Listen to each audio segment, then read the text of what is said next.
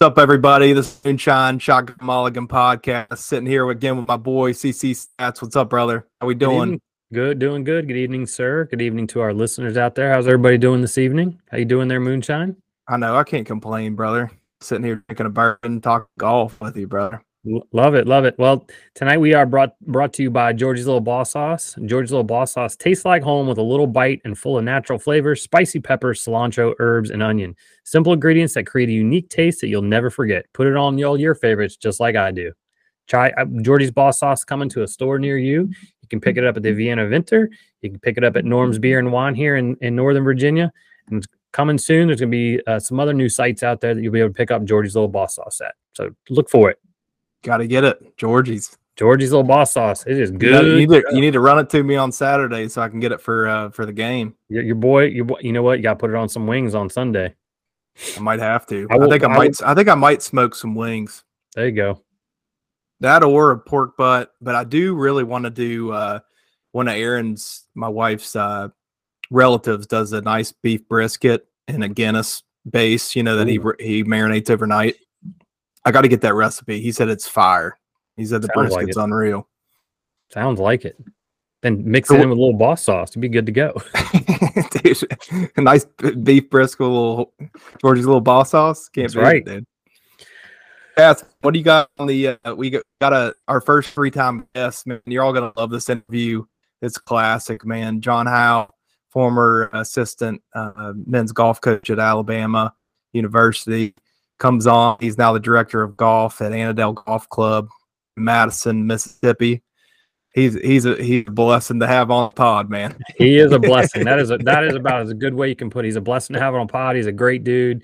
Love talking golf with him. Love talking food. We talked the PGA Tour with him. We talked LIV. I tell you what, folks, you you are in for a great episode this evening. Listen to uh listen to John Howe. You're right, because like John, the thing is, is, is what's cool about John is John was one of our first guests, but John kind of hit all the points of what we like with our podcast. You know, we hit on golf, obviously, but we do like food, drinks. You know, we hit on bourbon with him. Just, just wait, it's a good time, man. We, we, we had a good time with him. But uh, but we also talked a little bit at the uh, the old waste management's on this week. Um, everyone's geared in. You know, you got the waste management rolling into Super Bowl Sunday, so um, I know stats. We got we got to get into some quick picks here before we go go on with John. Uh, what do you got there, brother? On the at least on the DK, give me your top pick, and then give me somebody that's a bottom feeder that you think could do well. So yeah, on our uh, on our Callie Craig uh, league here, I, I know you're getting back into it as, and I won a couple weeks ago. So my my low dollar pick of the week, coming off a T four, I believe, at the AT&T Pebble Beach at a whopping seventy two hundred dollars. It's got two top tens, made nine out of ten cuts. That's Denny McCarthy, putting machine. Denny McCarthy is my low. That's my low dollar mm-hmm. pick of the week. That's your boy, dude. That's my boy. Hey man, he's local local boy from up in I believe up in Rockville, Maryland. So definitely pulling for him. I'd love to see him win. I mean, I don't know. I part of me wants to take off work on Friday and just watch the waste management all weekend. I don't think I I, can. might. I don't think I can either, but I might have to. At least I get to see the the opening round a little bit tomorrow morning before I go in. There I you go go. in until about noon. And then my high dollar pick, I, you know, I'm gonna believe it or not. Currently, I've left three hundred dollars on the table, which is unlike me. But how can you not pick this guy? He's in his last, going back to the Fortinet Championship in the September. He's got a first, a twentieth, a twenty third, a seventeenth, a third, and a first. That's Mr. King in California, Max Homa, coming in at ninety nine hundred. Max. So that's my top and I don't think you. I don't think you can go wrong with Max. Obviously, I mean he's just been playing fantastic golf. I got another sleeper, but I'm going to save that. I'll tell you off air who my sleeper is. I don't want to give that one away because I read about him and he's been playing good internationally lately. So that's I'll I'll give you that one in our uh, our DGen picks. I like it. So let me go up to the uh the top because I haven't made my pick. So I'm I'm gonna pull an old track man just on air. Um, top pick and a bottom pick. All right. So I'm scrolling through the top guys. I may have to do the guy I pulled last week. Um, so as just like from the first glance, um, was close last week. So so everybody that listened had Viktor Hovland a- as a top winner. I think I'm going to go with Viktor. He's made seven out of seven cuts. He's made three top tens. He played well last week. He didn't have a great Sunday, uh, but finished 13th. Um, so he's been first at the hero, which is all field. So you can't really like too much about that. Uh, prior to that, so he was fifth worldwide technology championship Mayakoba, where he plays always well, 10th, and then he had that last week, the 13th at AT and T. So Viktor Hovland, folks, 9300. I think I'm going to book that one already. All right, like it. Good pick. And then, and then the low. So there's there's a lot of guys down low, but it also I was reading on uh, one of the the DK kind of hint picks of stats. So sometimes I get dig into the stats. Sometimes I just go off the cuff with my picks. So um, they said they're thinking T to green has always been a top winner, which is you know most tournaments T to green is is important, uh, but strokes gained tee to green. Um, so I'm thinking I, I got to get a good ball striker in there. So so I've been going through all these different guys and, and trying to find somebody that's a good ball striker. Do you got one? Do you got a good ball striker that, that you like? That's currently in my DK team. Yeah, or um, or in any DGen pick.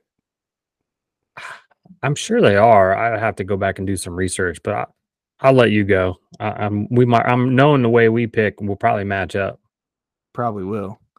So as I'm just scrolling this, um, not that I know if his ball striking is fantastic, but just the way he's played off of rel- you know relevant um, relevant times is is Justin Lower.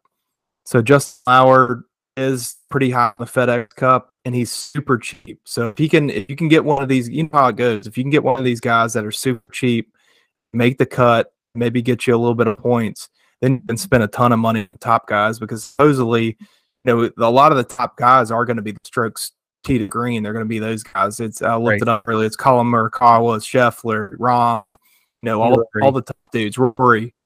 Um, which which supposedly in years past, mainly it's top like 20 guys when Phoenix Open. There's is some bottom feeders that come in, but they don't win. You know, it's usually right. it's usually top guys. So I think I'm gonna throw someone like a Lower. I might not pick that one, but but Lower and some of these guys, or even like a Brandon Wu, he's mm-hmm. uh 6400. He played really well last week. He was a Korn Ferry star last year. Uh, I think he played for. I think he was he played for Cal um, in college. He, you know, was second, you know, at AT and T, and then he he hasn't had great starts other than that. Um, other than the fall, he had 20s, top 20s and, and 30s. So he made cuts. He's made a lot of cuts. So that's that is important if you're going to get take a low feeder guy on DK. He's made an eight out of 11. So in his there first year of the PGA Tour, like his first four years. So absolutely, I like it. Brandon Wu, well like last week. I do like it. All right, some DGen picks. Yeah, give me uh, one. Uh, let's see. Um, some DGen picks of the week. I'll just shoot rattle off a couple. So I went with uh um well you like this one. This is a, just a total DGen. Rickie Fowler to make a hole in one. Anywhere. um Big Dick Rick. Big Dick Rick. uh, let's see. I hope they do it this year again too. uh, you know what? he he bucked me last. He, you know, you say, "With it ride you till he bucks you?" Well, right. I'm gonna keep riding him. I'm gonna ride Denny McCarthy to win. Denny, you gotta Denny. stay with. You gotta ride him, man. Yep, I ride and see Sahith Theegala to win, and then this guy. I'm picking. I like Sahith. I always picked him earlier. Yep. Yeah, this guy is my sleeper, and he's played well on tour in the past, and he had a little not the greatest year last year. I wouldn't say it was terrible, but I'm I've read that he's been playing really well lately. Alex Noren to win. Alex Noren. Yeah. Dude, I, lo- I love Alex Noren after I saw him at Riviera yep. because like that dude grinds. He like does. I've, of all the guys that I was watching prepare for Riviera, like this dude, he like hits a billion chips, he hits a billion putts. He's working on a swing on the range. You know, he's doing that kind of dip, drop, you know, kind of uh transition, the Gankas kind of look um, you know, or Jordan Spieth that's trying to do that with the hip motion. But dude, love it. I like the pick a lot. All right, I'm going to give you one more. It's my last one. There's no winner in this one, but this is a moonshine. This is a moonshine uh, pick right here. What's that? Lucas Herbert, top 40. Mm-hmm. Tyrrell Hatton, top 20. Alex Noren, top five. Brendan Todd, top 10. 50 cents pays 472.50. All right. I'm I'm Hey. topping you by a lot. Well, I'm sure you are. I'm sure you are. So uh our old podcast listeners that know that that moonshine likes to pay like 10 cents or 50 cents for uh for some ridiculous bets that aren't going to win but it's it just makes me chuckle um my four pick parlay this week stats my bottom feeders so i gave away one so um i, I won't tell him it until uh you know a little bit later but top 20 finish charley hoffman waste management guy Mr. Waste Management. will not win again. You know, we had this debate we uh, did. a long time ago. He will not win another fucking tournament, but he does play pretty well on his sponsors tournament usually. Usually. So Charley Hoffman top 20, but he has been playing shitty golf recently. Um, David Lipsky top Okay. 10. Young dude that's been playing pretty Yep. well. a staple moonshine top 5. Could you guess what he's who's top 5? oh, top five moonshine. I have no idea. Danny fucking Lee. Dude, he played well the other week. I think he was like top ten, not at AT and T, but I think it was. uh I think at Tor. I think at Tor he he played well. He made the cut, and I think he was top at least top twenty. I might be All right. wrong, but I remember seeing him on the leaderboard. Old Danny Lee. And to be honest, long time ago, I picked him waste management when I didn't even know the dude, and he he did really well. Like I think All it right. was it was one of the years that uh um uh, who was uh, Zach Johnson, you know, that always won it. You know, it was one of the years that Zach won it.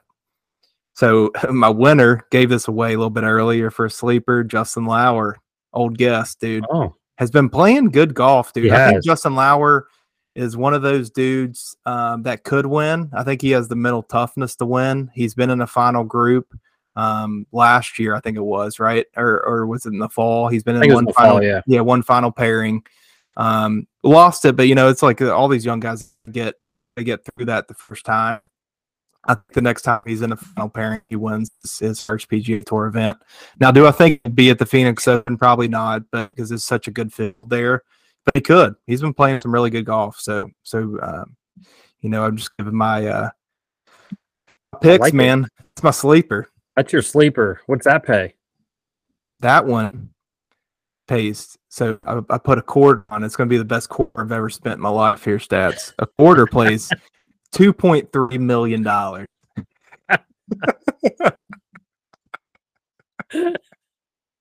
That's a live money right there, Uh, fellas. Hey, Uh, bucket, bucket. I hope I hope John Howell hears your pick right here and sends you a message. That's hilarious. A quarter pays two point. Let me tell you something. If you end up hitting that, you better be placing some damn good Super Bowl bets. God, I'm gonna be the new mattress fucking Mac. God damn. Oh, if I see his great. ass ever again, dude, on Instagram, I posted about that before. I I'm tired of seeing fucking old mattress Mac. No one gives a shit about him losing 10 million every fucking time. He loses more than he's he's won. I mean, the dude sold a lot of mattresses, but he's probably gonna go burn through his his 10 million he won on Oh. one World Series. Hilarious. Old Hilarious. bastard. That's funny. Ooh. But there is some cool props though this week. So we got uh I did my buddy sent me this one, the hole in one uh on the 16th hole. There's usually a hole in one, you know, not Yeah. always, but but you know, every other year usually.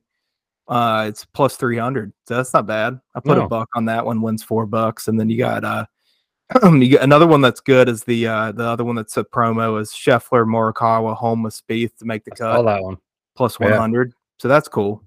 My Yeah. buddies, a lot of my buddies put 10 bucks on that one. So that I that was good. believe I believe that this is the first or not the first, but this maybe it is the first. This is one of the beefed up tournaments this year, the waste management, the higher prize pool. I mean, you got Spieth and uh, Justin Thomas and Rory, and I mean, all the big guys are playing in this tournament. I mean, it- it's awesome to see. I think it will be must watch TV on Sunday afternoon, which is great because then you can lead right into the. It ends probably right at five thirty, right at six o'clock. They always try to finish it early and leads right into the Super Bowl. Right. That's gonna be fantastic, dude. I can't Ought to be an exciting, exciting weekend, just like this interview y'all are about to hear, which is Coach John Howe, former coach at Ala- assistant coach at Alabama. I'm excited for our our listeners to hear this moonshine. Yep. Let's toss it over to him, man. You're all gonna have a good time. What do you say, up, brother? Sorry. You hear us? Man, I've got Google you're good, man. problems. You're here, man. I, I, yeah, I just, I, I'm, it's a struggle bus around here, man. I don't know. Google Meets doesn't like me. You got the Yes. shirt rocking, man. Yeah, You got a the 1981. Yeah, Yeah, we, we got to talk.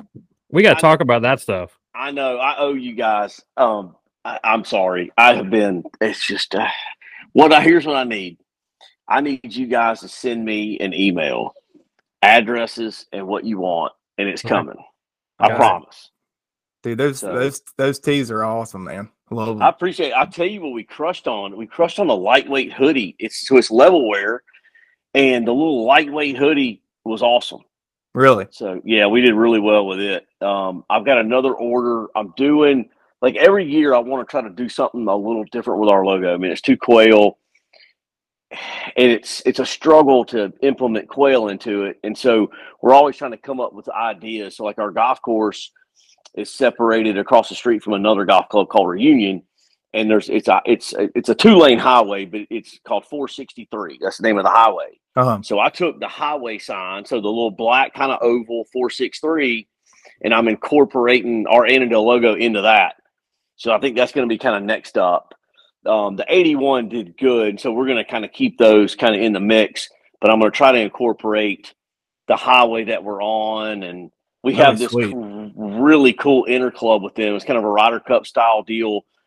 Um, and so we have two pros that play that make up part of the 12 man team, six mid ams, four seniors. That's and badass. um, and we were fortunate enough to win this past year. Um, and so they hosted, so we host this year. And so every fall we kind of get after it. It's fun.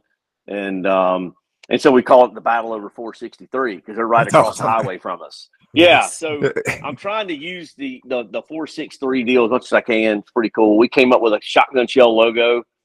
Uh, I thought with quail hunting, the, so the back end of a shotgun shell, you know, where like you would see like Winchester or whatever. We just put Annandale Golf Club, and then That'd be sweet. 1981 instead of like 12 gauge or 20 gauge in 1981. I so yeah, so it, it turned out pretty good. Um, you, know, you gotta sell those kind of babies online, man. yeah, I you know there's um there's a buddy of mine that that um that runs Old Waverly, and uh, it's a place I worked when I was in college. It's kind of in West Point, and um, they got a really good logo. It's kind of top of their clubhouse, and they created an online store, and he crushes. And so I, I got to get there. Mhm. Um, there's some way we can we can do some sort of online element um, and uh, and push some stuff. So anyway. Be awesome. How's the gig going, man? You It's- it? Yeah, it's good. I I, I- I love it. It- I'm in a great place. It's, it's a it's a very small, intimate club, 365 members, um, and uh, it, it's it's good. We don't do tee times. Um, you show up, play like a swamp day for me is hundred rounds, hmm and you know, usually 80 of those rounds are going to be Saturday morning. Everybody wants to come out, play at eight o'clock, and then be gone. You know, Right. and go spend time with their families. And so it's a little hectic, kind of in the spring and and and, and early fall, kind of before football SEC really gets cranked up. You know, we'll we'll, we'll pump out some rounds. I got a great staff. Um, the, the membership's awesome. Like they get it. Like That's they they understand that we're just not a body that stands in the pro shop. Right. Um, we stand for something, and, and they um, and they treat us like family. Um, that was one of the reasons why I wanted to take the job. Um, and so it was hard to leave coaching, um, but eh, you know, being home. I mean, being on the road so much was was tough, especially having a. I got a. She's nine now. We moved to Tuscaloosa when she wasn't even a year old. right. And so, you know, when you start getting the whole, you know, you got to go recruit for three or four days and you come home for two or three and then you're gone on the road again for, you know, team travel or whatever. And it's daddy, do you really have to go? It's like, Right. Yeah, you get all a these hard hard. Yeah. That's tough. yeah. So anyway, so, so what's new? What's going on with you guys? Y'all got, y'all are crushing it. We're just killing, it, man. Doing We're just okay. keep, keep it rolling. Yeah, we're having a good time. We, we love it, dude. Just getting Your on, talking golf and your boy Moon- Your boy Moonshine had a little Twitter spat with Phil Mickelson last week. I saw that, so I was going to ask, like, what is the hate all about? Like, I dove into a little bit of it, and you can go down a rabbit hole with Phil. You, you know, it's either people love him or hate him. But I was wondering what the what the the deal was. So, so I was getting irritated because he, you know, how he was he was hollering at Sam Ryder for like his joggers or whatever, and then he he was firing off a bunch of tweets, and it was just like that's Phil being Phil. But then he then he looked like he threw a shot at Rory about closing on the final day because he was being sarcastic with it. You know, as you can see, he's like they're yeah. playing in the Middle East, and right, you know, let's see if Rory finishes it out. So I was right. like, yeah, and then I said something. What I say, stats? I was like, uh, from what I remember in your career, you you've had a couple Sunday chokes of your of yourself or something. Yeah, Winged Foot was I, I, best moment. no, I that was hash, a hashtag. I did a hashtag Winged Foot. That was a little dirty, but yeah, you know, it's funny. You know, he's had such an amazing career. Um, you know, and I'm not saying I'm a Phil lover or a hater. Um, I knew this was going to come up because I saw the tweet, and then he tweeted back at you, and I'm like, there we go. Okay, I mean that's all I wanted. I was just like, I was like, if he's gonna throw some chatter, I was just like, let me come at him for fun, like, because I, I like Phil too. I respect his career. Yeah, I mean the the the guy won a PGA Tour event in college. Right. Yeah. I, I mean, you know, he's done some amazing things. I hated that he that he went to the LIV. Um, I have mixed emotions about the LIV. I think competition is what this country was built on. Right. But the way they kind of went about it was like, man, look, I think there's a way they can coexist. Okay, but don't be a dick about it. Right. Right. That's what I was just getting irritated about. I mean, because I, you know, just like you know, figure out a way to just make it work. You know, they don't, they don't got to keep spouting off shots at everybody. You know. Yeah, and it seems like it's gotten really chippy. You know, with Rory and you know the whole Patrick. That that that was that was the media stirred that whole pot a little bit. Yeah. But I think they're looking for anything to write about. Obviously, and I get it. I, you know, if I was them, I'm, I'm, I mean, I'm looking for a story. I, but I do think there's a way that they can coexist. Um, I think that's um, what everybody wants. Everybody, I think you want to go play on your own tour, great. But and I think everybody's okay with that now. But I think now we're at the point like they're going to cross roads or cross paths at certain times. Let's have them coexist. And now the big debate is let's have a let's have a, a LIV versus PGA match and who's going to beat who. And then Phil came out with that. I I think everybody wants them to coexist because they're gonna you're gonna cross paths at, at Augusta in two months, which is awesome. I'm glad they did that. By the way, yeah, yeah. I can't wait. I'm gonna be there. Oh, good for you! Nice. Yeah, one. Yeah, it's the first time I'm going. You been down there? I have. Um, I've never played it. Um, uh, I've actually been invited twice, and awesome. I couldn't make it work to go really? play. But oh, but I did. I I went once. I went. I had a good friend. Um, actually gave him a lesson today. Um, he uh, he's got a plane, and, and we we flew over on a Monday. And of course, the superstars weren't there. But look, man, walking that piece of property, um, TV doesn't do it justice. You know, I saw it for I don't know, thirty years or twenty five years on TV Right. And they talk about Rae's Creek. Everything breaks to Rae's Creek. So I, I get in and it's a fiasco, like the merchandise tent. You're you're gonna go in and you're gonna drop like Disney uh, At least you're gonna drop a grand. it just is what it is. And they'll hold their they'll they'll hold your stuff for you. So like you, you get awesome. all your bags and they'll give you like a like a coat check, like a like a ticket and they'll hold your stuff so you can spend all day and then you're not lugging that stuff around. Yeah, that's what I was wondering. I was like, they let you out and put it up, or what, what, do they do? Yeah, yeah, they'll sweet. hold it. They have these little. I, I, it's in the back room, I guess, but they'll hold all your stuff for you, and they'll just give you a ticket, and then you just take your ticket back when it's time to leave. So you're not hauling stuff around. But it's funny. Don't take your phone. They, well, when I went, I mean, this is, I don't know, in 2010, I think 2011 when I went, and so they wouldn't let you take the phone in, and so I couldn't really get any pictures or anything. I don't know if that's changed now. It's been so long, but when you come out of the merchandise tent, you're going to be kind of there where the range is to your left, and then one tee's kind of in front of you. Mm-hmm. And there's just going to be a sea of people. But once you crest that hill right there, kind of by one tee, the whole thing's a monster downslope. Yep. You're oh, yeah? like a ski It's ridiculous. and so, and I get like when people watch it on TV, you can't see the elevation change, right?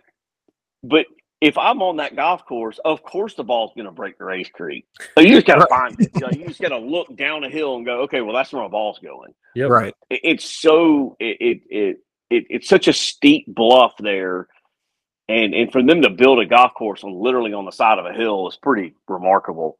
Um, but yeah, so when you go, I want you to take a look at first the first tee, and you just look down to the left, and you're Uh-huh. going to go, yeah, makes sense. Every ball go wants to go down there Right. right? yeah. So, um, but yeah, I walked. I didn't really walk any particular with any player. I walked the front nine once, and then of course I'm crushing pimento cheeses and beers, and it's super cheap.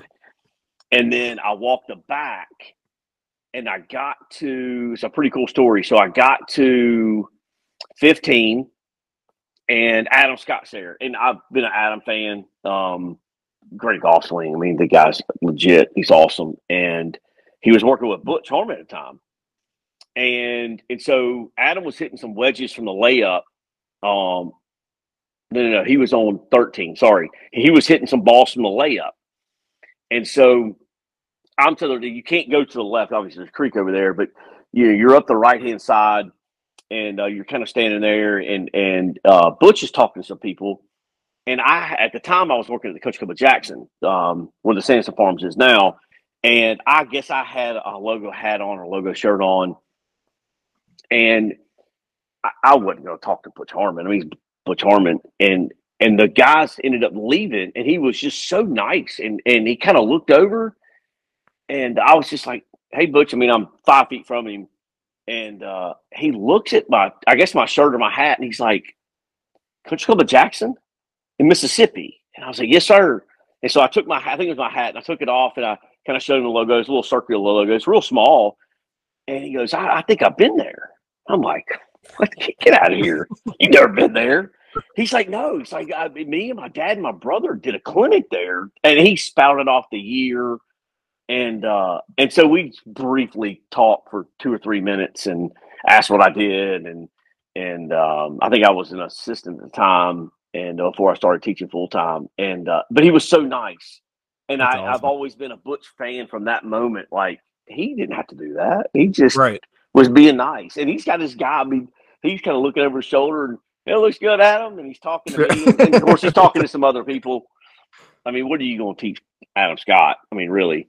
Right. Um, but uh, but yeah, so it was a great experience. So I walked the rest of the back, and then I just said I'll just walk the back again. And uh, and of course, I came home with a stack of cups. They got these awesome. The, the, all the beers come in the like the plastic hard cups. Yeah. You'll come back with a stack of them. They make good bourbon drinks with, and so Sweet. yeah, yeah, it's Yeah. awesome. I've gotten to go twice. I went in 2009 when the merchandise pavilion was smaller, when it was literally, I felt there was a thousand people in there shoulder to shoulder. And then I went, um, I went in 2018 with my cousin, and Yeah. we went. We ended up going to the final round that Tiger, the year Tiger won. Oh, jealous. and and now I hadn't been back was you know 10 9 9 or 10 years and that was 19 and the merchandise building now is like it's like Disney World they funnel you in it's a long line I mean literally it's it's I will say it's a lot easier to find stuff but it's ridiculous like yeah, I- so it's I- probably bigger. It's probably bigger since I've seen it. oh the gates like the gates remember if you remember back when you went and my first time it was all kind of like a grove you walked into all of that's gone The- Yes. the, the gates are now it looks like a Disney World set of gates that you walk through but Oh, after wow. that when you walk down the hill and you crest that first fairway Mm-hmm. all of that like there's nothing like it i mean i remember the first time i went i walked out i think i've moonshine i've told you this before i walked out i was with my father-in-law and i said I had a little tear in my eye because it just kind of resonated like oh my god i'm here And I looked at him and i said i'm I, no offense i'm walking the course by myself good luck Yeah. Just give me a second. like- yeah. I lost the people I was with. I mean, it was seven, eight, nine of us, and we went into the merchandise tent together. We were all kind of together, and once we got to one T, I was in awe, and I lost them. I because we didn't have phones, you couldn't text. Right. and and we kind of had this deal where we were going to meet like outside. We were going to meet the car um, at a certain time, and I never saw another one of my group until we met outside. And you all probably had stories. I was by myself, and I mean, you know, I mean, everybody's glad to be there. So you're talking to people and the whole deal, and you know, and the members are there, you know, in their green jackets, and they're so nice. That's awesome. Um, but yeah, it, you know, it just there wasn't a piece of pine straw out of place. It was it was really cool. So Is there a perfect spot for me and my dad to, to go to? That you guys would say like, what was your all's favorite place to watch? I like I like 15, kind of standing behind 15 where you can hit them, see them hit, hit down the hill yeah, because you're going first round, right? Yeah, yeah, Yeah. Yep. I mean twelve. You know, behind twelve, you, you got to go there. Something you know, right. Yeah. it's there's going to be a mass sea of people there. But if you can Mhm. get there early enough, um, that would be a great spot. I liked um, 18 to the Uh-huh. left of 18. Okay. because you yeah. can see down the hill, so you can kind of see some other stuff. Was a pretty cool vantage point. Um, Left of the tee box or down the fairway? no, no, no, no, no, no, up by the green. Oh, okay. Yeah. You could get Yeah, you could get to the left side of that green. Um, back then you could. I, I don't know how far they'll let you come down now. Um, but you're up high enough where you can you can see back behind you. You can kind of see some stuff. Nice. Um, six was cool. Um, and then uh, sixteen Yeah. um, is a good spot to be. hmm you got six right there too. That's yeah, true. Yeah, they Yeah, all yeah, you got that monster close, yeah. slope. You know, so you got. Um, I was behind the tee on. I stayed behind the tee on six and watched a, several guys hit some shots, which was really Uh-huh. cool. Um, and then I got to hit my my battery pack on my phone. Hold on one second. Oh, you're good. Um, so anyway, but um, yeah, I, I so y'all what y'all going on a Monday? Uh, Thursday. Yeah, we're going on Thursday? opening okay, so you're Yeah. going during the round. yeah. Um, I haven't been there obviously when they you know actually been playing. Um, how old's your dad? Is he able to walk? I mean, Uh, yeah, so he can walk mobile. a little bit. He's decently mobile. I mean, he's he's an older man now. He's about 60, 64, I think, 65. I would say if you get there, if you if, if you get there early, I would just I would just walk the golf course Yeah. and then go find a spot and just Mhm. Post up. I'll yeah, I think that's another- what I think that's what I'm going to put my dad. I'm going to walk it with him so we can both enjoy it because he's always wanted to go, obviously, because he can be into Mhm. golf and everything. But I think I'm going to post him up on like 16 and just kind of walk and do my own thing for a little while, and then just tell him, "Hey, I'll be back in an hour," kind of thing. And then just Yeah. meet back. or up. or do this. Uh, my cousin and I, when we were staying in Aiken, we went to a restaurant, and this girl, she ran cross country. I think she was in college at the time, but she said that a lot of people will pay. They paid people to basically be like runners to like run in, put their seats down with their name on it, and then run out. I don't know how they did it, but that she explained this whole thing, this convoluted story of how they were just runners for people That's crazy. because you Wow. can you can you can get a you can get a chair you can rent a chair at the Uh-huh. pavilion and then like you could go and say all right i'm gonna go put it at 16 for us and then you could meet your dad say hey i'll meet you on five and then go meet your dad That's a great idea. so, yeah, that'd be a good idea. I can't Yeah. wait, fellas. It's gonna be a good time. so coach you, s- Mhm. you said you have mixed emotions on LIV Mm. Lo- we we've talked live a lot over the last six months so what are your mixed emotions and, and we kind of feel the same way All right, so one, I, I think the PGA Tour is so good, right?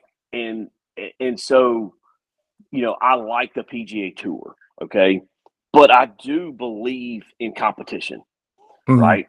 And so, you know, there's a lot of really good players that are playing on DP, right? And so, this not direct competition, but there is some competition, right? So then if another tour starts up that plays a fraction of the events, right, with monster purses, what's wrong with, let's just say, the top 50 guys that are on the PGA Tour take eight events off?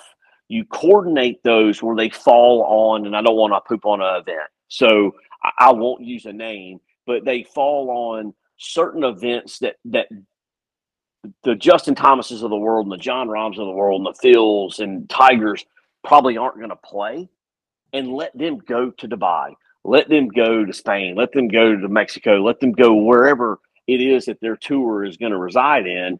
Let them go play for that. And I think they it could coexist. You, you have the World Golf Amateur rankings and that. So what's wrong? What's the difference between a WGC where Right. if you're not in the top 50, you don't get invited, Right. right? Right. Well, you have hmm. to earn that spot, right? Through World Golf Rankings. Right. So, so what's wrong with having a tour that let's just say they play eight events? So the WGCs, they used to be four of them. Well, you just double that, and you have these monster purses. You don't sign them to a deal where you have to play all of them. You just invite those guys in based off of criteria, and then you have off-site events, whatever, for the PGA Tour that week. Right, That's, that's a good So point. very similar to how Right. they do it already. R- r- right. So Yeah. and I just think it could have worked. And I, you know, Greg Norman's Greg Norman.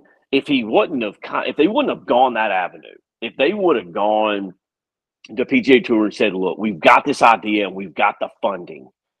How can we put our heads together and make this work?"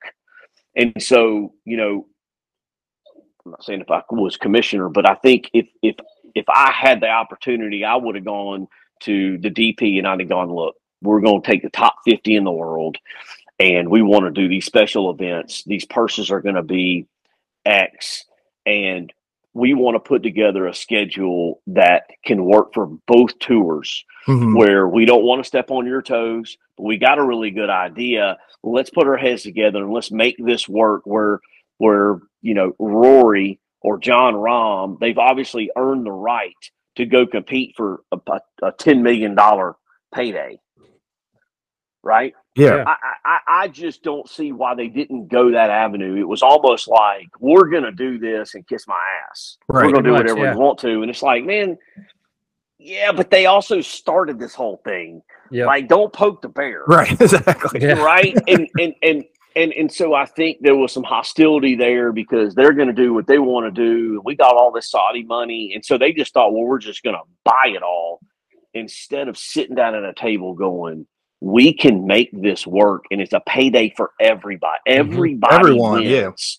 You know the the the marketability of what the PGA Tour has. I mean, with their airtime, you put a commercial on it, and it's going to be seen by I don't know how many millions of people. Right. Well, think about the advertising dollars for quote unquote the LIV. They come up with a name and it's in conjunction with DP and it's in conjunction with the PGA Tour, and you earn that right. Right. So if I'm a, I know, a Lee Hodges, I'll use him as an example. He played for me. Great, great young man. Right. And let's just say he's ranked 100th in the world golf rankings. Well, then he's got something where he's like, man, not only do I want to continue to get better and and be a master of my craft, but man, I can go and compete in this tournament. And now, if I do well in it, hell, I'm set for life. Right. And it and it and it ups the competition. It makes people want to be better. Correct. I- I just think they could have done that. And so I like that LIV is there. I don't like how they went about it. Mhm. Not that my opinion matters, but I'll, I, I'm not saying I'll watch it. If it's on and I can find it, you know, because I think I, I remember being in the shop and they had played like four events. And I look at my two assistants and I'm like, where do we watch this? exactly. and so we had to Google how to watch the damn LIV tour. and we had to go to their website and all this stuff. And, the same thing. and so like so then how does this CW work? Like I I don't know. I I just think they could have done it. They could have done it the right way and everybody could have won. And Right. then you you turn on a you turn on a quote unquote LIV event and it is the best of the best of the best because they've earned that right. Right. How awesome would that have been? Well, Yeah. because I And think then, that's you I think that's what they wanted, but they like you said they thought they were going to buy it, and they couldn't quite buy it all. You know, they couldn't get Look, man, everybody there's so much money. so much. I, it's I mean, like. I, I I get that the Saudis are making a billion dollars a day net profit in oil every single day. It's a number I heard from one of my members. It's probably true. All right, so I mean they're making three hundred and sixty-five billion dollars a day off of oil, right? But the PGA Tour ain't broke either. No. right? And and so you know, I mean, it's just it's watching two billionaires go at one another. It's Exactly. like seriously. I mean, it- Well, you it's know- the media jumps all over it, and it just turns into you know a shit show. Well, you know something's up, and there, there's there's money being thrown left and right. When Phil, no offense to Phil, but Phil Mickelson's the highest paid athlete in the entire world last year. I know it. I mean, you could rattle off athletes for two days, and nobody would throw Phil Mickelson into that mix. I mean, what about Messi and yeah, that's what I was about Yeah, to say. They're, they're paying Messi Cristiano and- and- yeah. whatever. I don't know the the the the, Yeah, the soccer Neymar. guys, Mbappe, Right. yeah, but uh, seriously, Phil. I, I, I'm not trying to poop on you. I actually kind of like him. I, you know, the whole coffee thing. He's just kind of, you know, he's a he's he's a pretty good smartass. he is. Um, you know. Um, so anyway, I you know I, that's what I think I would have done is I wouldn't have blown up or tried to blow up a tour. I would have said, hey, look, we can we can figure out a way. I mean, look at the mini tours. Yeah. There's a gazillion of them. They find a way to coexist. right. Well, well, and I think in reverse, the PGA Tour, because I know LIV's got their team concept embedded. Right. You could have picked a couple, four or five PGA Tour events and played a stroke play event and had a team concept event as part of that. right. Like you could have taken, say, you take take uh, uh, what's the tou- the one at Innisbrook, um, down in Tampa, out was Tampa St. Pete. Like you could have turned that in, like that course, as tough as it is, you could have turned that into a a team event and had a stroke play and then had a team competition. And I- I don't Well, know. one of my favorite events is the Zurich because it is a team event. You, Right. you pick your own partner and sign up and get after it. And I mean, I think like a couple of years ago, there was this trend where guys that had status, so like Brooks Koepka had his brother Chase. If they win, I think he got some status or something out of it. Yeah, I, it was just like thought so that much was on the cool. line. Yeah, that was cool too. Yeah, I like that. Yeah, and so you know, I think they could do some of that, and and maybe they could have used LIV as that team event thing. Agreed. Exactly. You know, you have so let's just say the PGA Tour schedule is eight months. We have one a month, Right. and you do a cool draft. I mean, they could have had like draft parties live on TV at night. You get your bourbon, and you watch an hour of Tiger Woods, Rory McIlroy, DJ, whoever as team captains, and they're picking. Like I Picking mean, who they want. Yeah, it's just like Correct. How awesome would that have been? Freaking JT giving Tiger the business. Like I just picked I just picked Rory. Suck it, Tiger. right. Like how awesome would that have been? That Yeah. I mean, because because the the night thing, like the matches, you know, those have been really cool. right. Right. Well, it would be the same thing just as a draft. I mean, who how many people watch the NFL draft? A gazillion. Yeah, and right? you get it all the have been the same fans. thing for golf. Right, all the golf fans would be watching. And you could have done it once a month. I mean, the, the That's what I'm evidence. saying. The evidence that they would work in the format like this is when Reed and Rory were fighting, you know, to the battle. Like everybody was getting up and watching DP, which I, I get up and watch the DP every now and then, but you know, everybody was kind of tuned in. So I mean, Right. if they, yeah, I wish they could have kind of put something together. But now I think it's just Mhm. got so far apart. I don't know if it's ever going to work. Yeah, boy, it you know Norman would have to bow out. Um, I you know I think there's so many burnt bridges now um, that I think Norman would have to bow out, um, and and they and they would they would have to kind of hat in hand this thing, come to the table, and and we're not going to have a you know a pissing contest about it. Exactly. And, and I just don't know if Greg is in that position to do that. I, I just think that you start getting egos involved, and you know, I I don't know. Uh, It'll be interesting to see how this TV deal works out because they need they need the eyes on it, and and that's Mhm. the thing they don't have, and maybe CW is the answer for them. I I don't know. Online streaming, I don't think is it. Right. But- do you do you see any other big big names, top top thirty guys that are going to jump here in the next couple months? I, you know, I, I don't. I think if they would have done it, they'd have done it. Yeah. Um, I think the PGA Tour um, actually did a really good job of of kind of getting Rory and JT and you know I'm not saying Tiger's not relevant. Um, you know he's got Charlie on his mind and you know he's he's not really healthy, but they've done a really good job, like with Jon Rahm and those guys of of going, hey, look, we need you, and we're going to invest money in you through that whatever that social media thing, and and we're going to bump some purses. And I think they did a good job of stopping the mass exodus and going, look, you know, we're we're we're going to change for a you know for the good, mm-hmm. uh, for the player, and you know, and I think given the money they did to the guys that are, you know, like that 125 to 150, um, giving them some stipend money. So I think they stopped the bleeding. Um, and so I don't know if anybody leaves. I, why would they? I right. guess my thing is, uh, you know, I mean, I'm no millionaire. I, you know, if you've got five million, you make five million in one year. What's seven or eight? I mean, at the end of the day, you're making so much money that can you even spend it all? I mean, you right. go have a 10 year career and you make $50 million. How much more do you need? Yeah, exactly. I look. I won't. I don't know. I I will never walk in those shoes. I don't know. Never. I, look, I, I could make I could make five million dollars a year. Go, man. I'm broke, boys. I I, I need to go. I mean, live. I mean, if you sell those 1981, if you, you sell those 1981 shirts, you might be up there, brother. Right. So I, I, I, don't know. I, I think there's there's a whole lot of questions, but I think I think you would have seen some guys go ahead and leave if they were going. Yeah. They they would have already gone. So I would just I would love to see all the you know all the big names together at at one time. And I know we're going to get that at the Masters, and, and there's going to be this weird deal, but I hope at some point in the next year or so they can find a way for them all to coexist. Because think about the talent level. We haven't seen, I mean, because Tiger dominated for so long that we haven't seen this kind of play on the PGA Tour ever. Right. And these guys are bombing it. And, and, there's, I mean, there's so much offense. I'll be interested to see at L, you know, at uh, LACC what the U.S. Open looks like um, and what kind of scores they post there. But man, it's deep. Yeah, they're um, just getting better. Like it's just it's so deep because like now it, it, used to be like maybe five guys were in the mix of pretty much any tournament, but now it's you know who anybody could win pretty much the top. Yeah.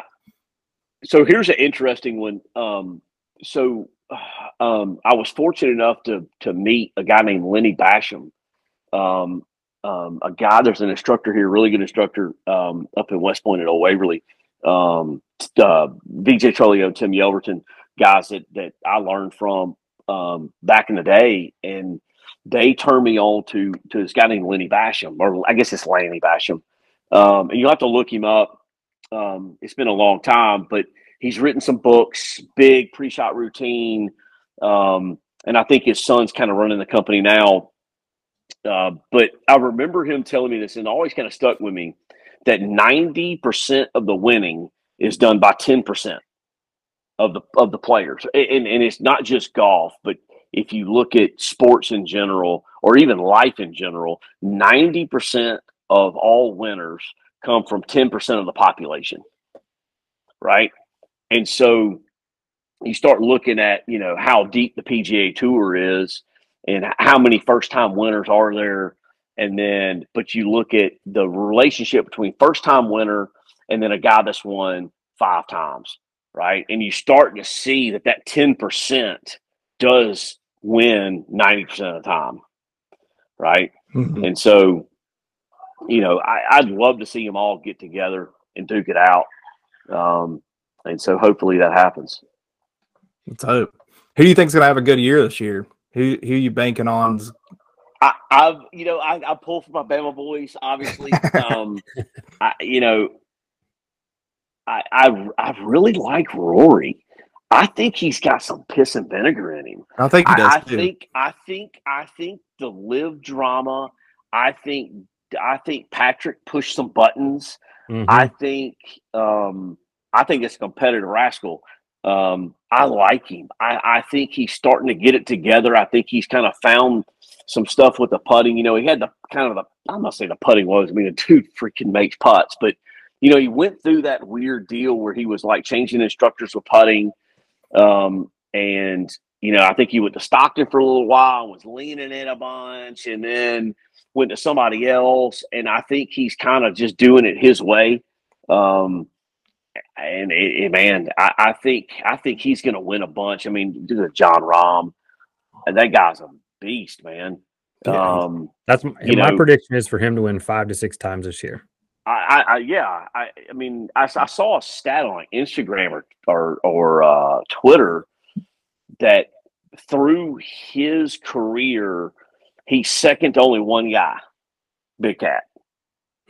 Wow. Like with with wins to a certain age and seconds to a certain age and all these things, and I'm. I, I didn't know. I mean, I obviously knew he's successful and he's fun to watch and he's fiery and he's. I mean, a, a lot of the Spaniards and South Americans, man, they- get fired up. And they get pissed off when they hit a bad guy shot and they're not scared to show their emotion. And I like that because that's who Jon is. And I like him even more. I, I, I saw something. They basically said, Do you have any any fond memories of becoming number one in the world or whatever? And he's like, Yeah, basically my kid. And he's That's like, awesome. Sorry, sorry, babe. Uh, you know, catch out on that one. I, but you know, here's the thing though, but but that's him. Yeah. He was just being real and he was, you know, I don't think he said anything wrong. I think it was funny. And he he showed that he's just a human being. Right. And they celebrate when they do something really well. And and I so I you know, I, I'm a fan. I remember seeing him in college when he played at ASU and I, you could you could tell then that dude was going to be I, I don't know if a superstar like he is now, but you I mean you knew watching him in college like this guy's going to play on the PGA Tour. Mhm. Um, obviously, Davis Riley. Um, I mean, swings it so good. He's probably got my favorite golf swing on tour. Um, I'm really pulling for my boy Lee Hodges. I, he's he's starting to make putts, uh, which is scary. Um, and uh, he gets that thing rolling. I think if he wins once and learns how to win, and that feeling of coming down the stretch and getting the W, um, he'll be able to repeat it. And so if he wins once, he'll win twice. Um, let's see. Obviously, JT, um, you know, I'd love to see him win. Um, he's just a fun dude. Um, let's see who else. Um, I tell you who else I really like is Max Homa. Yeah. His swing God, is amazing, his, man. His swing is so His tempo is good. just unreal. Yes, and and um, you know, watching him hit wedges super wide, really shallow, puts a bunch of spin on it, flights it, um, and I like his demeanor. I remember when he when he won at Riv a couple years ago. He won in a playoff, and he hit it. They started on ten, and he hit it left, left of the green, and he was kind of behind a tree Oh, and yeah, and yeah. and I can't remember where I was watching it, and you know, because I I've, I've never, I don't know if I played. I don't think I played. It. I caddied the USAM there for Steven Setterstrom at when we I was at Bama, uh, but I knew the golf course, and um, and I remember that pin being kind of on the left, and it was right over this little false front. I mean, there's just so it's so turtleback, it's so small. And I remember green. whoever I was around at the time. I mean, there was a group of us. We were watching it, and I'm like, I don't know if this guy can keep this on the green.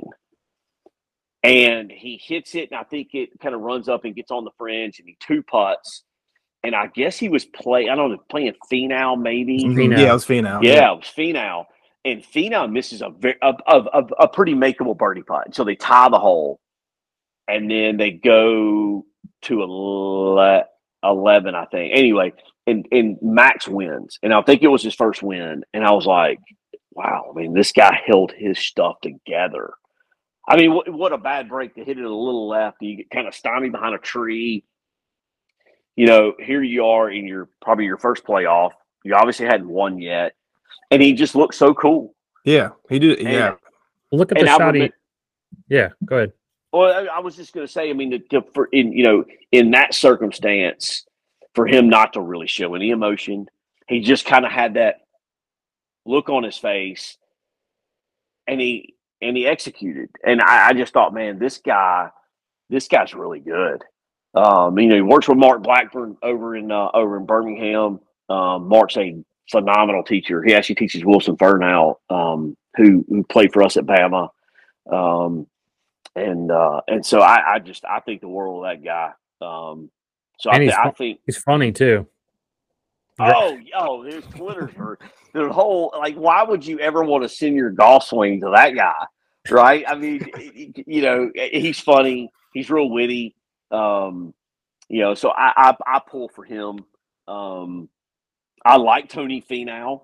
Um, you know, there's so many guys to like out there because I think through social media in this day and age, you get to know them, Mhm. right? And and there's there's there's some fan engagement and interaction, um, and so there's just a ton of really good guys. So Well, I even think lot with, of them. I even think with the Netflix documentary, that's going to help even like the casual golf fans, you know, because you're going to have to see these dudes. Like we've never kind of really seen them in their regular life. I mean, you've seen your Yeah. your college guys, you know, in, in regular life, but it's going to be pretty cool to see the, the Yeah, professionals. yeah, I think so. I, I'm, I'm excited um, to see it. I, I hope, I hope they really get more of the day to day.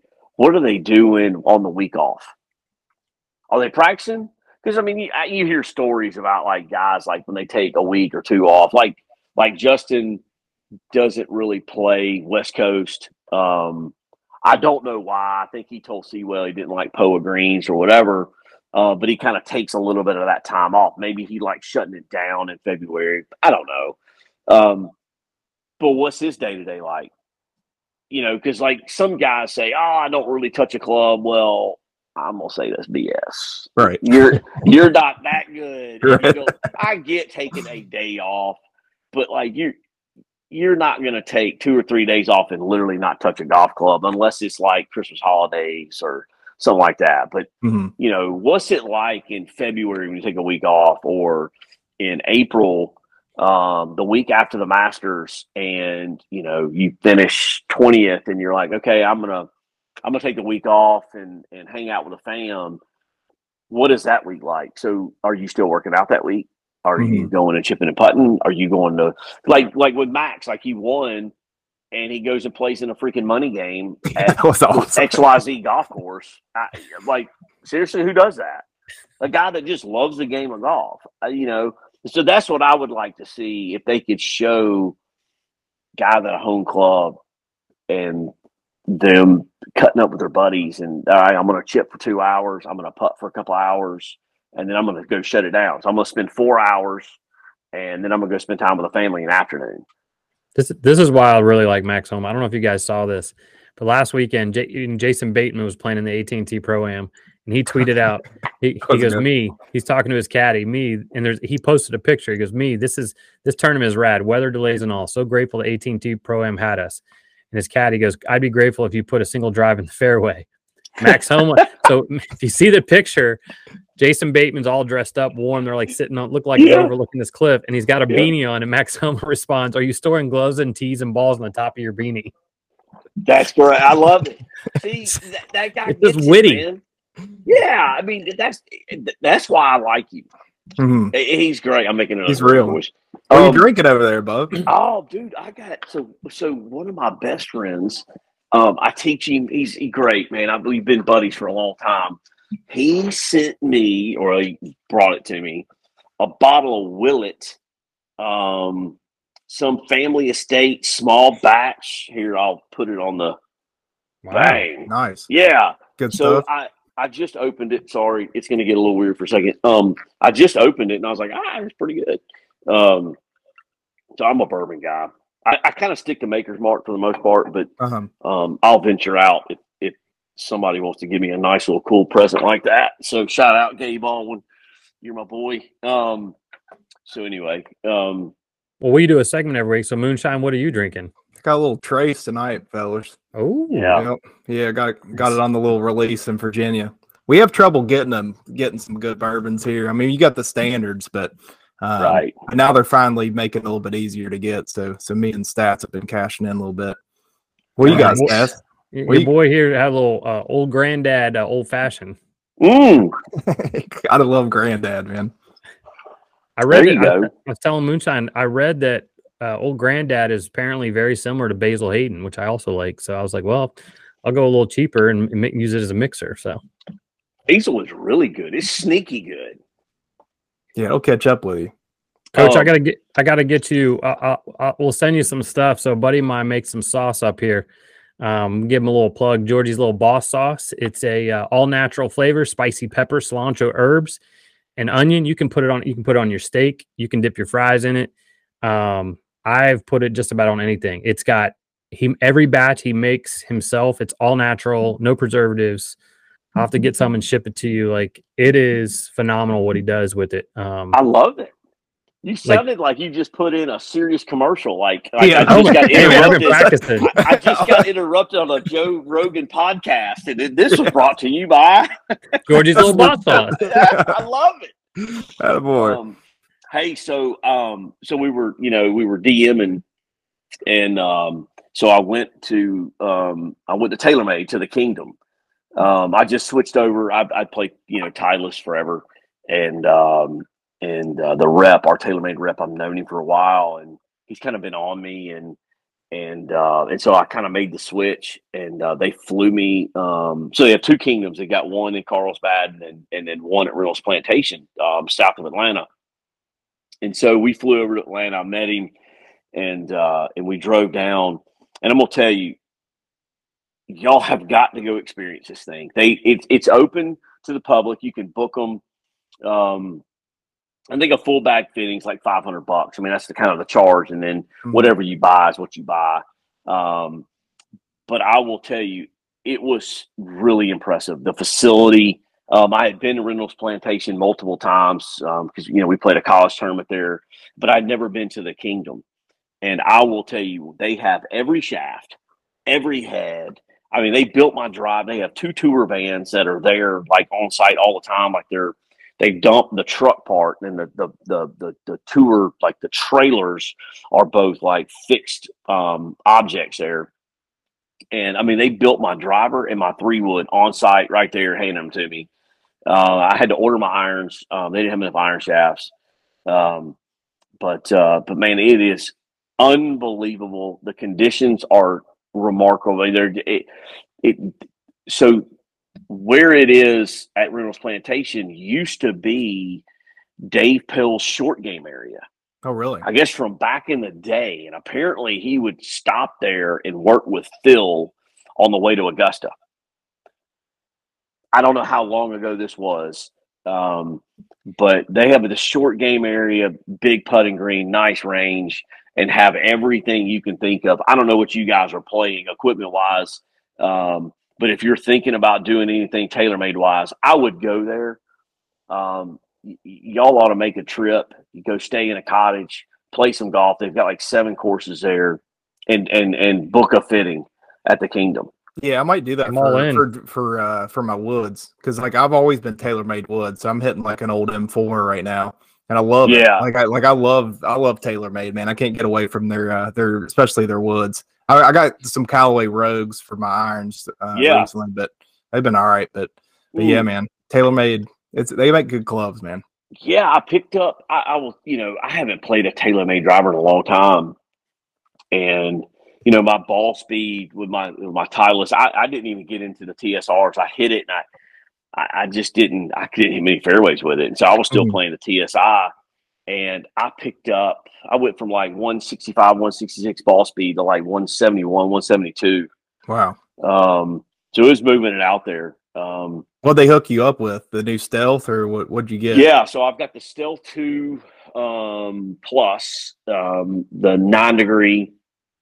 I've kind of, I've kind of got a, a, driver shaft I can't get away from the the Tensei White uh, 65X. Um, it's been in the last like three drivers and it was between that and another shaft and i think my dispersion was just was just better with it and i just kind of let a little mouse stick with what i know uh did change shafts my three wood um i have played did y'all remember the old Aldila NV the green Mm-mm. Mm-mm. yeah it was a pretty popular shaft back in the day it, it's um it's uh it's a little soft butt so you feel it bend in the hand um pretty stiff tip uh, really good three wood shaft. And so they've made different generations of it, um, but it's always kind of looked the same and felt the same. And it's funny. So he was like, "So you know, what do you like about your three wood?" And I'm like, "Well, it's probably my favorite club in the bag. Hit off the tee, off the ground. It's good." So you know, I know it's going to go about 250 in the air. Um, and so he's like, okay, well, you know, we'll we'll try this, you know, this Tensei blue, and I'm like, I'll try whatever you tell me. I was like, but when I get home, I'm gonna retip this shaft and put it in like 'em right back.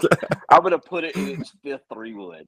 He said, "Oh, hold on. I mean, you know, it- it's got the same kind of characteristic." And uh, and I'll be damned, man. It it was it was good. Uh, we actually had to throttle it back a little bit because it was going a little too far. Um, but uh, but I will tell you the the new three wood with the whole. I don't know if y'all seen it. It's got the slidable insert.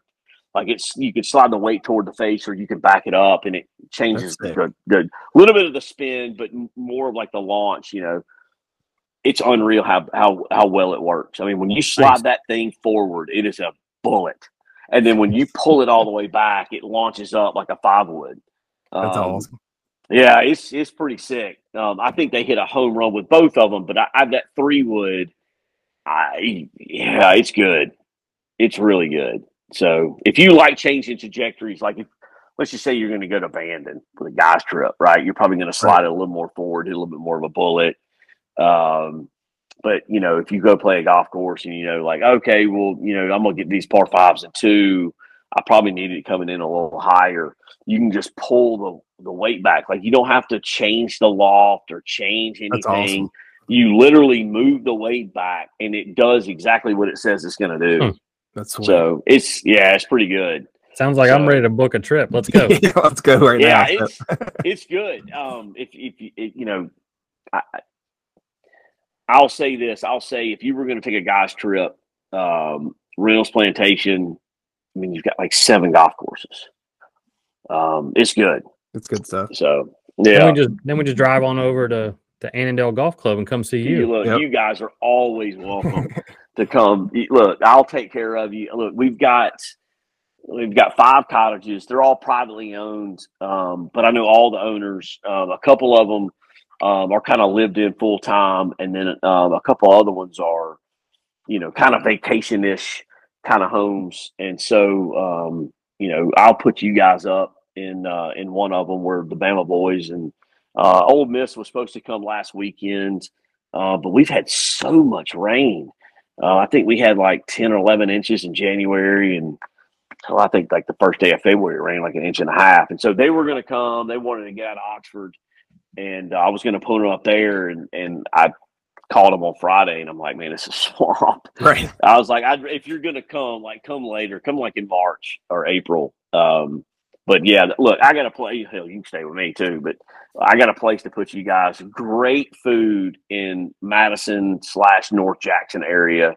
Um, good golf courses. Um, obviously, the Country Club of Jackson's great. You know, they have a you know host of Sanderson Farms reunion, which is where I live, um, and it's right across the street from from our place. is really good. And then Annandale. I mean, we had the tour event for twenty years before it left and went to the Country Club.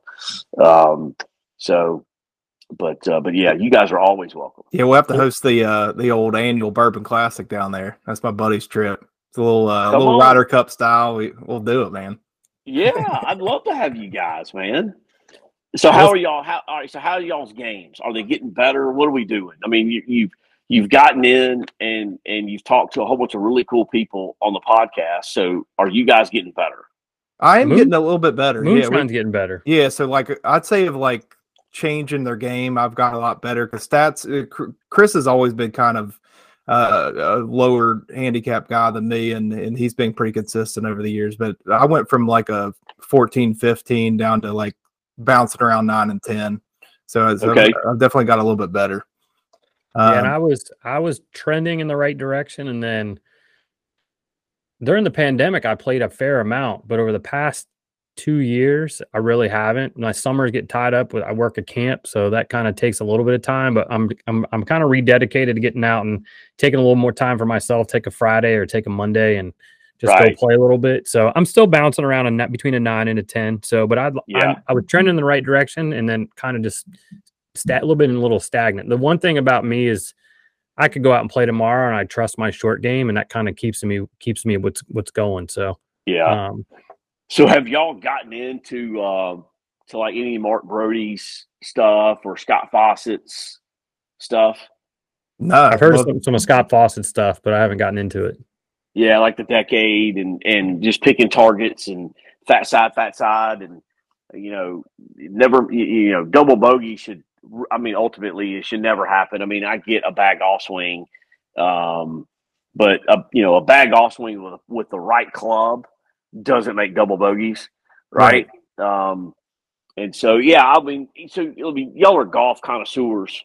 Um, I would I would highly suggest if you really want to cut some shots off, really just more of strategy than anything else. I mean, it's chipping and putting. You just can't three you can't three putt, right? Yeah, Every right. time you three putt, you literally are giving somebody a shot, right? Right. A, a bad seven iron, who cares? As long as it doesn't go in the water or out of bounds, it doesn't really matter Right. You're all right. right? Yeah. Your, your your next chip should just at least be on the green, so no double chips, right? So we don't Right. chip it and then chip it again, right? right. And then just don't three putt, Right. right? So if you hit a bad shot, it really only costs you one shot relative to par, right? So if you hit a bad shot, you chip it onto the green, you don't three putt, you made bogey, Right. right? And then you just kind of back into some birdies, right? So like on a par five, you hit a you hit a driver, you're kind of maybe in the fairway, barely in the rough. There's nothing up by the green. You blast your three wood or hybrid up there, and you just try to chip it up there, and and maybe you're not a very good chipper, but you happen to chip it to like five feet, and you make it right but Mhm. you played it to the fat side. You played it smart. You you went for the green because there was no trouble up there, right? We want to try to get it as far closest to the hole as we can because stats tell us that the closer we are, the the higher percentage we have to hit it closer, right? Right. I would, yeah. So I would say, you know, dive into some of Scott Fawcett's stuff and then kind of make a mark, a mental note, like, okay, I'm a my index is like a nine point three Mhm. And then go, okay, the next like 10 rounds, I'm going to, you know, be diligent about my course management and I'm going to do what this thing tells me to do. I think you'll be surprised at how much your handicap or index will drop just by making good decisions. I bet because like Right, right, he's got- after right after we talked to Martin Chuck, he was telling us about like, dude, never get behind the hole because he's like, you're just wasting shots. He's like, unless you're a pro, you're not going to be able to recover most of the time, get up and down for Oh. a par if you're if you're Oh, behind hitting the hole. over the green. Yeah, yeah. So he's yeah, like, y- y- he's like, if you're gonna miss, miss short. And I started Yeah, put, well, I the putting thing- that yeah. together a little bit, and and I noticed that that shaved a few because there'll be a lot. Yeah, that so, I'd like, apply. if you'll yeah so if you think about like course architecture right almost every green i mean there, there's exceptions i get that but, but most greens are built back to front right? So if you're standing in the middle of the green and you're looking you know to the back of the green it's always going to kind of be uphill from there right? Mm, and then if you turn around and the hole's at the front you'll be putting downhill right? Right. Okay, so if that pin's in the back and you hit it over the green, now you're chipping back downhill and it doesn't stop because the green's running away from you. Right? Right. But then if you hit it short, you've at least chipping up a hill so you can kind of control, right? And so you're not chipping down the hill, you're chipping more into the hill. Mhm. And you can always stop a ball into the hill. It's harder Right. to stop one going downhill, right? Right. Yeah, and so that would be the theory that really nothing good comes from hitting it over a green Mhm. Right. right now there are some exceptions i get it and and me and scott have gone round and round about like some theories of this is where you're supposed to hit it and we would go play some of these college tournaments and they trick the golf courses up because they're tired of these guys shooting 15 under and busting their place up and i'm like i tell these members I'm like you know that dude's gonna be on the pga tour in like two years right Right. And like he's only like the third rate amateur in the world. Like you're getting your feelings hurt because he just busted up your 7100 yard golf course and he hit nothing more than a nine iron Right. all day. and they they just don't understand, right? And so they trick these things up. So you'll have like the the, the club president or the greens committee chairman. Oh, oh, get them to 14 and put the pin over there or you know whatever. And it's like, man, seriously, it's Mickey Mouse. But so we would go to some places and and I would have these conversations with Scott, like Scott, like go on Google, go pull up this hole, and then when you get there, tell me because I'm going to explain to you how fast that putt is, and you can't stop it. So hitting it to the fat side is actually the worst thing you could possibly do because you it's a the closest you can hit it is ten feet. But if you miss it on the short side, you're chipping up a hill to that pin and you can chip it in. Hmm Right. So we would have these debates, and, and he's like, Yeah, she said, in theory, there are some spots you can hit it that are actually better than fat siding it. But it, it's such a small percentage that if y'all went and played and you put you took the right club off the tee box, you will you you never sacrifice par to try to make a birdie Mm-hmm. right? You'd be shocked. But the problem is, like what I deal with on a, on a regular basis is these guys, you explain it and they buy in. They're like, I'm in. I'm in, coach. Like, I got it. And I'll go out and play with them. And I'm like, okay, what are you hitting here? Well, I'm going to hit driver. Okay. The, the, the carry right there is 285. Yeah, but I mean, I'm just going to play it over there. And I'm like, okay, well, you you got seven yards of fairway. Like, can we just hit like the, the hybrid or the three wood right over here? And then, and, and so we start going through it. And I'm like, well, you're, but you're really not disciplined. hmm Like, you say you want to do it. And then you get to like hole seven and you're two over, which is a good score for you. But you think because you just had this lesson, I'm out here on the golf course with you that that you're immediately you just cut six shots off your index, Right. right? But if you stay disciplined and you just understand that that the the law of averages, it will end up playing out in the long haul, right? right. What's what's Yeah. your clue off the tee? Because like off the tee, that's my always been my struggle. I can hit the ball, you know, far enough off the tee, but it's just hitting fairways, man. I can't I can't be consistent with it. So, um, so I guess my question would be, where do you hit it on the face? Uh, you know, I usually hit uh probably pretty low. Yeah, probably pretty low on the face, low middle on the face. I So usually low middle, so it's probably launching low with a little bit of spin, yeah. Mm-hmm. and you miss right. Yeah. Yeah. Okay, so you know, with without seeing it, it's a little bit of a guess, right? So, I I would say you know, club club face is always king. Hmm Um, I can't remember who said that. I, you know, I, as, as instructors, we hijack all kind of stuff. Um, uh, Jeff Smith, whoever. Um, you know, where your club face is pointed is where that ball's going to want to start, hmm right? So I would tell you if you're missing right, that club face at some point is too open hmm right? And so low on the face, you're probably hitting up on it a little bit, right? Probably kind Mhm. of shallow, Yeah. right? So Mhm. you probably within let's say with an eight iron, you got a draw going, right? Mm, Uh, usually uh, cut a little bit. Yeah. So you do Yeah, cut fine. it. Okay, Yeah. so so thin. So I'm just sitting there thinking maybe you're hanging back just a hair. You're probably trying to hit up on it a little bit, and the face is just open. hmm right? I mean, Right. because if you were hitting down on it a bunch, you probably have more of a like a higher on the face kind of pop up kind of feel. Right. Yeah, that's not where they want to get. Yeah, I get that low, Yeah. and then you get that pop out push cut. Yeah. You know. Yeah, so you know, I would say club face. I would say you know that at somewhere in the golf swing, your left wrist. You are a right-handed player. Yeah. Yeah, your left wrist probably looks a little like this. hmm It needs to get a little more like this, hmm right? So just think about this with a with a neutral grip is square. Right. Okay, that's a little at the top square on the way down square.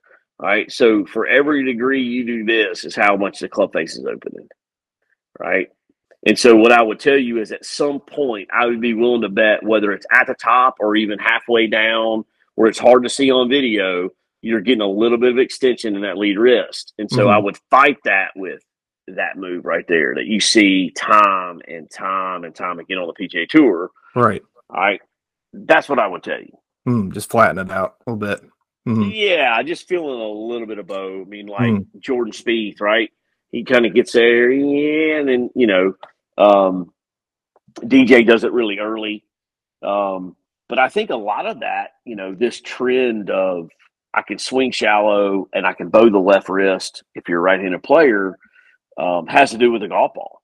The golf ball's changed so much in the last thirty years hmm that you know, as you know, in this before my time, but I mean, as a junior, you know, when they would always kind of teach, you know, you won't toe up halfway back, and then and then you know you start coming down. They won't toe up.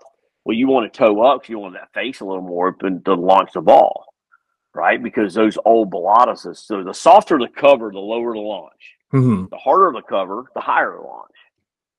That makes sense. Yeah. So those old, those old balatas that you would literally skull one ball and it's done. Like you couldn't even putt with it; it's out of round, right?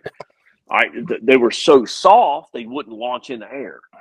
So three dimensionally, how do you add loft onto a golf club? Well, you can open the face, or Mhm. you can just get in really early, you know, extension of the lead wrist and add some loft, kind of scoop it a little bit, right? Mhm. but that didn't feel good. You didn't, couldn't compress it. So then you just keep the face open a little bit, right? And you swing way into out so you hit that big push draw. And it worked. But what happened is when that Pro V came around, ball cover got a little firmer because they got the core right. And then as you've seen this trend, high launch, low spin, covers have gotten firmer and they needed to from the durability factor. But the technology's gotten so good that the cover's gotten firmer and firmer and firmer. So you don't need an open face to launch the ball in the air, Mhm. right? So that's why you're starting to see guys really start bowing that wrist and they start closing that club face down because they can compress it, they can hit it farther. Mhm. And they don't need a bunch of loft on the golf club. They're using ball speed to launch that ball in the air. Right. Does that make Yep. sense? Yeah, that makes sense because because yeah, I didn't really see that. You know, when I was little, you know, people doing the bow until like you know, Mm. like, like the last ten years or so, right? Yeah, I mean, there were some guys that would that would kind of get into a bunch of flexion, but but not many. I mean, it was most cup, um, you know, like Freddie Couples. I mean, really upright, pivoting the right leg, kind of an open face. Um, but they needed to do that to get that ball in there, and and the ball, all of instruction revolves around the equipment hmm right? And so obviously driver heads are getting hotter and you got carbon now and all that stuff, but that doesn't really affect the launch conditions, right? Shafts have gotten better, but they haven't really affected the launch condition. The golf ball has affected it all. hmm And so that's what drives all of this stuff. This we don't have to swing it steep with an open face, right? We can get really around us, like what you see with like Gankas and some of these guys, which I like. I mean, Gankas teaches a bunch of speed. I mean, Frankie Capan went to him and Kane a bunch of speed.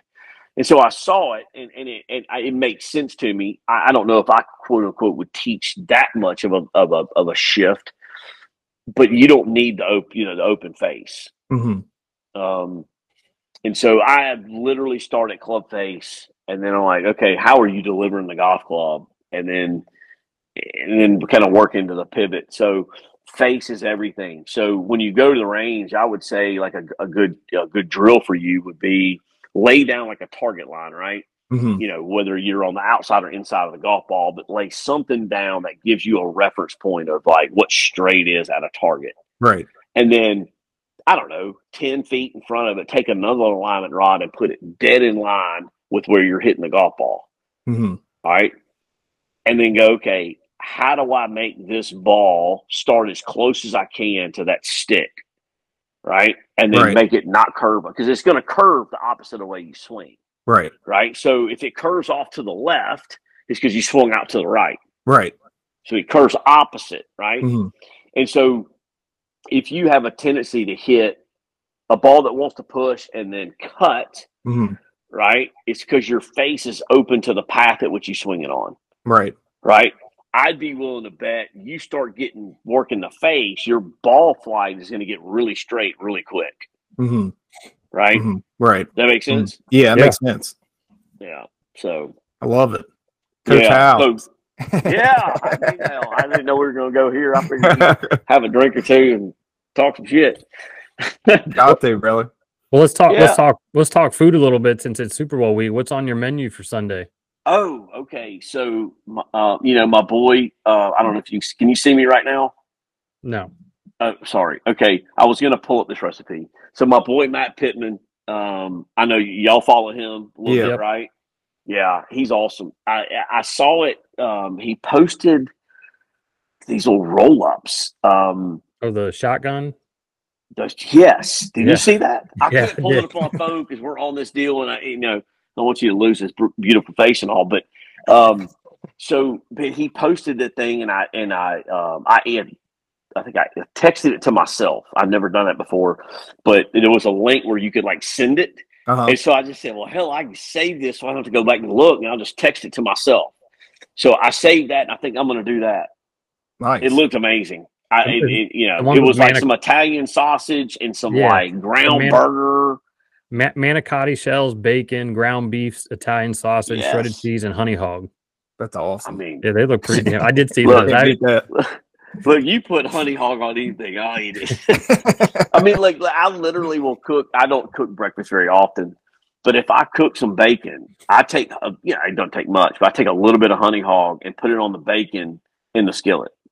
It's Oh, yeah. So amazing. good. It's amazing how much honey comes out in that spice. You know, it's crazy. Yes. Like, Yeah, especially- like when I did much. When I did the first pork butt with it, I was like, man, this is just insane. So I Mm. did that and I added a little bit more heat because I feel like the honey hog's got doesn't have enough heat, but it has an awesome flavor. You know, it's just like you can't beat Yeah. that honey. So I do that with I do that with um, voodoo. I put that Yeah, always in the so skillet, like cooking eggs or bacon, whatever. I always put a little voodoo down. Voodoo's So- good. I'm gonna I'm gonna do a pork butt, but then our boy uh, Jason Wilson, meat therapy. I don't know if you follow him. Yeah. So well, I don't follow him, but I know exactly who he is. Yeah. We he's got this recipe for you literally take club crackers, you get some thick cut bacon, and you cut it to match the size of the club cracker, Mhm. and then you take brown sugar, sprinkle it all over the bacon, and then take um, meat church the meat church Texas sugar and drizzle that over top. I mean, sure you could use honey hog, you could use Texas sugar, you could do anything and put it on top, and then you just bake it for three fifty for thirty minutes. And you got a little little sweet little bacon cl- on a club cracker appetizer. That's sweet. Oh. So have y'all have y'all gotten into the uh the Texas sugar? I haven't. I need to Nah, get some. Is it good stuff? Oh, oh it's it's I mean, I've been on this stuff for I don't know, seven years now. It's his best seasoning. Is it really? It's so That's what I've good. heard. It, it- it's so good. I mean, like honey hog has always been my favorite. And then holy cow. yeah, holy cow, um, is awesome. voodoo's good. Like I do voodoo like on vegetables. Um so like if I do like baked beans, like if I'm gonna do so if I'm gonna do like some pulled pork, I'll smoke the butt and then I'll get some baked beans going with um, you know, diced bell pepper, diced onion, um, jalapeno. I'll dice it all up, but then you know it's it's real firm, right? So you got to kind of render it down a little bit. I don't know the terminology, but I put it in a you know like a saucepan with a little bit of olive oil, and you just want to you know kind of soften them up before you put them in the beans. hmm I sprinkle voodoo on those in with that vegetable oil. You know, I mean, you're literally cooking them for like three minutes. You're just kind of softening them up. And I put those in the baked beans. And then I take some of the pulled pork, not much, but I'll pull some pulled pork and put it in the beans. Oh yeah, that's good I'm stuff. all in. I'm gonna have to add that. To, oh, I'm gonna yeah, have to add that to the menu this Yeah. weekend. That Well, so it's funny. So, like one of the last times I talked to Matt on the phone, it's been a while. I mean, he's big time now. I mean, he's freaking hanging out with Dallas Cowboys, and he was like at Jason Aldean's farm or something. Uh, I, it would may not have been Jason Aldean, but some really famous country music singer. And he's like cooking for him, and he's sending me text messages, and I'm like, "God, "You're so big time. I can't believe you hadn't changed your number and lost my contact." Right. Um, but uh, but so I told him I was like, dude, this is what I do now. This is my recipe for my beans, and I think I impressed him.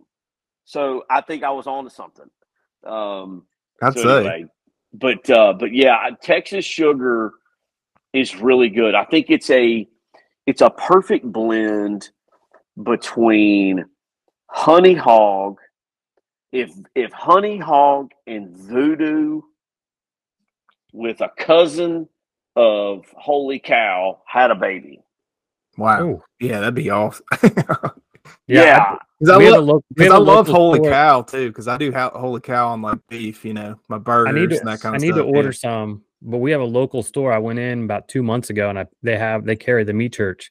I was like, you guys don't have the Texas sugar. And he goes, what's that? I was like, that's Meat church Church's new. I was like, you guys got to get the Texas sugar. And so I'm going to roll down there tomorrow and hopefully get, get a couple of cans of that and bring it home. Yeah. So y'all don't have an academy up there? We don't have academy. There- mm-mm. There's some other places, um, like uh, they're true. Va- some of the true values carry some of the meat Yeah, church yeah, yeah, stuff. yeah, yeah. So Yeah. there's a couple. There's one in Fairfax near where we are, and then a couple other smaller places. So, but uh, yeah, Te- Texas sugar is great. Like the thing I like about it is you can put it on anything. Uh, you put it on chicken. Uh, you, I mean, you can put it on. I, I can't wait to do. I want to do beef ribs. So we've got this awesome place. God, y'all got to come down here. So there's a little small town that's like five minutes, seven minutes away called Flora. And it's Mm. like a really old farm town community. It's very small. I mean, it's probably population 2,000. Um, and they have this really cool old, like downtown, like strip. And you got to cross the railroad tracks. And then it's, and so anyway, so there's this butcher shop there. And I think their their farm is is somewhere in Louisiana, probably you know kind of north uh, east Louisiana, but they have their own Kobe beef cows, so they slaughter their own wagyu. That's crazy. They do. You walk in, they got wagyu. I mean, there's all they make all their stuff. Wagyu tamales, Mm. any wagyu steak you want, and it's all from their farm. That's nuts. So they process their own beef. Pow. I in. did I did some competition short ribs, beef short ribs, wagyu. Your tongue would have been beating your brains out. It was so good. I, I mean, it was, it was it was unbelievable. And so I, I obviously Texas Sugar wasn't out then, but I, that's what I want to do. The next time I cook, I want to do wagyu short ribs with Texas Sugar. let's go. yeah, I have to do Yeah, that. I'm sitting Yeah, here looking. gonna- I'm looking where I'm looking where where Annandale Golf Club is, and my buddy's got to make a trip back to Houston. I might have to hop in his trunk and uh, tell him to drop me off for a weekend. yeah. Come on, man, you stay with me. Now, you got to get up early now. We're we're up and rolling. We start we start giving lessons at about five thirty in the morning. So Let's you go, come hang man. out with me. We'll go to the teacher center and, and hang out. Moonshine, let's go. Good. We Cancel- got to get there, cancel that. Masters trip. maybe out a- maybe Coach. after the Masters trip. There On the you way. go. Yeah. Well, dude, it's been a hell of a time, man. Thank you for coming on Yeah, back on. Appreciate it. You're a staple of the show, brother. You know, Man, look, I'm just I'm a spot filler is all I am, man. look, y'all mean, had you're- so many big time guys on. Um, I guess this is my third appearance in this. Yeah, You're the first three timer. yeah, the first three Oh, I times. gonna love it, man. We're gonna have to get you like a smoking jacket, like they do on Saturday Night Live. Yeah. exactly. Yes, I'm winning. No, y'all are awesome, man. Like I, I follow, I try to watch as many of them as I can, and you know, life happens, and and my, Yeah, my daughter's gotten into basketball, and and uh, so she's in a league, and and so you know, life happens. But I try to keep up with you guys and follow, and and uh, and and so I I, I run the the Annandale. I guess social media account. I saw y'all followed. I'll follow back. I, I meant to a minute earlier, and I got a phone call, but um, but yeah, I just I'm I'm thankful that y'all would want to have me on and and uh, and chop it up a little bit. So Yeah, man. we appreciate it, Yeah, we appreciate it, bud. absolutely, look when we hang up, email me sizes and addresses, and I will take care of you guys. Yeah, because uh, it. Old, it. old track man was like, man, I got a Johnny Cough coach. Yeah, gotta where hook is me up." he? Well, like you just said, life happens. Life happens, right? Okay, He's got two little ones and a couple dogs, and he's bu- he's a busy man. yeah. He's trying to make I that five million a year. He's trying best. Well, look, when he figures it out, man, y'all let me know. so anyway, well, look, if I can ever do anything for you guys, please let me know. Like I said, send me send me sizes and uh, and uh, mailing addresses, and I'm gonna send you guys some, some swag. Appreciate, it. brother. Yeah, all right, see you guys. All right, See ya. buddy. It's always good All see, seeing you, bro. All right, hey, uh, have fun at the Masters, pal. All right, bud. We'll do, man. All right, see, all right, See ya, guys, bye.